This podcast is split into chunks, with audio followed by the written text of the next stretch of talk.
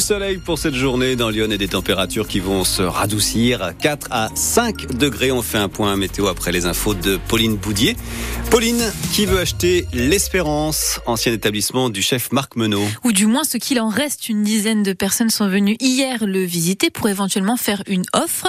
Il sera mis aux enchères début février pour 40 000 euros. À ce prix-là, Julie Tescrat, il faut s'attendre à un bâtiment en très mauvais état.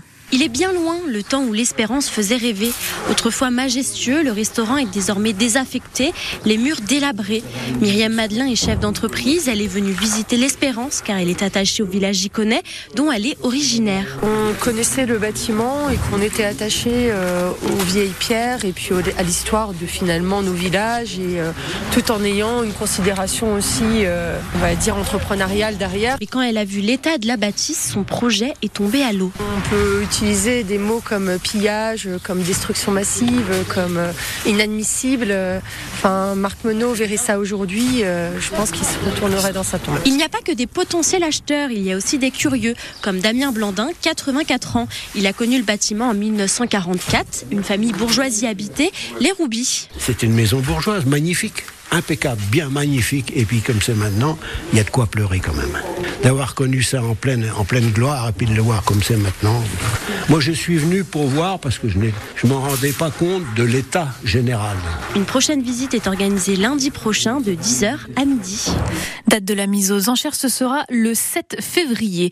Un homme de 74 ans en état critique a été transporté à l'hôpital d'Auxerre cette nuit à cause d'un accident vers 23h sur l'autoroute A6 juste après l'aire de Dans le sens Paris-Lyon. Cet homme conduisait sa voiture qui s'est faite une première fois percutée par l'arrière par un utilitaire, puis une seconde fois alors qu'elle était immobilisée. Cet homme est la seule victime de l'accident. Les trois autres personnes dans les utilitaires n'ont pas été blessées. Dans le Sénonais, face au réchauffement climatique, on cherche à adapter les infrastructures. Oui, parce qu'à cause des grandes amplitudes de température, il y a de plus en plus de coupures d'eau. Le syndicat des eaux sens nord-est cherche donc à interconnecter les conduites, c'est-à-dire à créer des chemins de secours pour que tous les robinets soient toujours alimentés.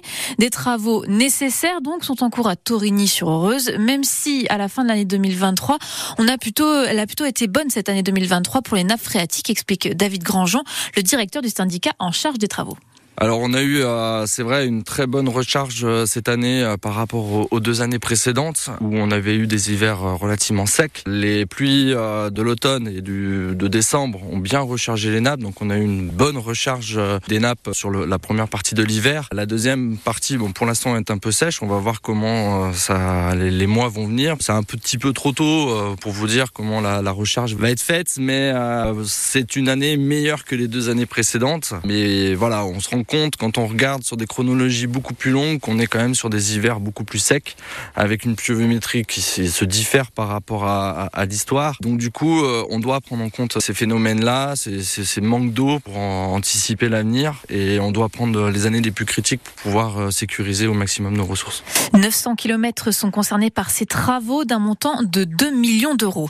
Plusieurs annonces hier au conseil départemental. Le budget d'abord a été voté, 55 millions d'euros d'investissement dont plus de la moitié pour des travaux de voirie. 17 millions d'euros seront dédiés à la rénovation énergétique dans les collèges.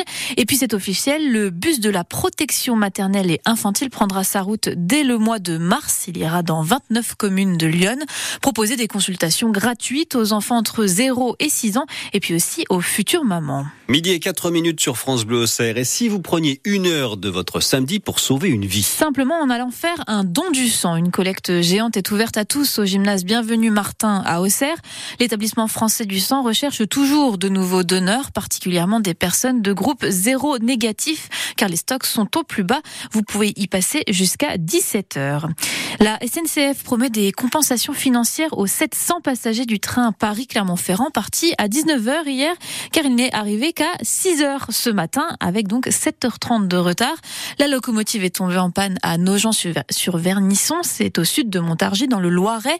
Et au-delà du retard en lui-même, les conditions dans lesquelles les voyageurs ont passé la nuit sont pour le moins sommaires.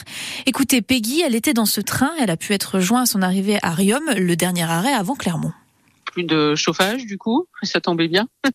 Là, il fait moins 5 tout de suite, plus d'électricité. Enfin, on avait les lumières de secours là, VCHS. Enfin, je vous passe les détails quoi. Ils avaient promis des boissons chaudes, on n'a rien eu, et euh, une couverture de survie qu'on a dû avoir à, à, minuit passé quoi. Des enfants, des bébés. Je crois qu'il y avait une classe scolaire aussi dans une des rames. En plus, on était 14 wagons, donc un train blindé un vendredi soir à 19h. Donc euh, voilà, on nous balade quoi. Manque d'infos le froid. Puis le, le problème, le fait que ce soit récurrent, c'est pas normal qu'une locomotive tombe en panne quoi. Conséquence de cette panne, le train Paris-Nevers de 19h02 est lui aussi arrivé avec du retard, 6 heures en tout. Vers un début de dialogue entre l'État et les agriculteurs. Dans le sud-ouest de la France, ils bloquent depuis plusieurs jours des axes importants, notamment des autoroutes. Ces exploitants agricoles réclament une meilleure prise en compte de leurs conditions de travail. Le ministre de l'Agriculture, Marc Fesneau, est attendu dans l'après-midi dans une ferme du Cher pour discuter de ces problématiques. Alors ce mouvement de ras-le-bol fait écho dans Lyon à l'opération On marche sur la tête débuté en novembre dernier. Souvenez-vous, plusieurs panneaux d'entrée de communes avaient été placés à l'envers par des exploitants iconés. Un fer à repasser défectueux, une trottinette sans roue ou encore un jouet cassé. Vous pouvez emmener tous vos objets inutilisables au repère café à Joigny aujourd'hui. Vous ne savez pas les réparer, pas de panique, les bénévoles vous apprendront de quoi faire des économies et éviter de jeter inutilement. L'atelier est gratuit et ça se passe à la Halle au Grain entre 14h et 18h. Et de trois Français en huitième de finale à l'Open d'Australie. C'est du tennis après Adrian Manarino qualifié hier, ce matin. Arthur Cazot, 21 ans et 122e mondial, le rejoint pour la suite de ce tournoi de Grand Chelem. Et puis chez les féminines, Océane Dodin, 95e mondial bas, Clara Brunel, autre française, et accède elle aussi à ce huitième de finale, le premier de sa carrière sur un Grand Chelem. Et puis ces jours de match pour les Bleus du handball, ils affrontent l'Islande cet après-midi, deuxième match du tour principal de l'Euro, coup d'envoi 15h30. Et puis autre rencontre qui nous intéresse sur France Bleu Auxerre en football, cette fois c'est Mali-Tunisie, match de Coupe d'Afrique des Nations. Et ça nous intéresse puisque Lassine Sinayoko, l'attaquant auxerrois, sera sur le, le terrain et on espère le voir marquer.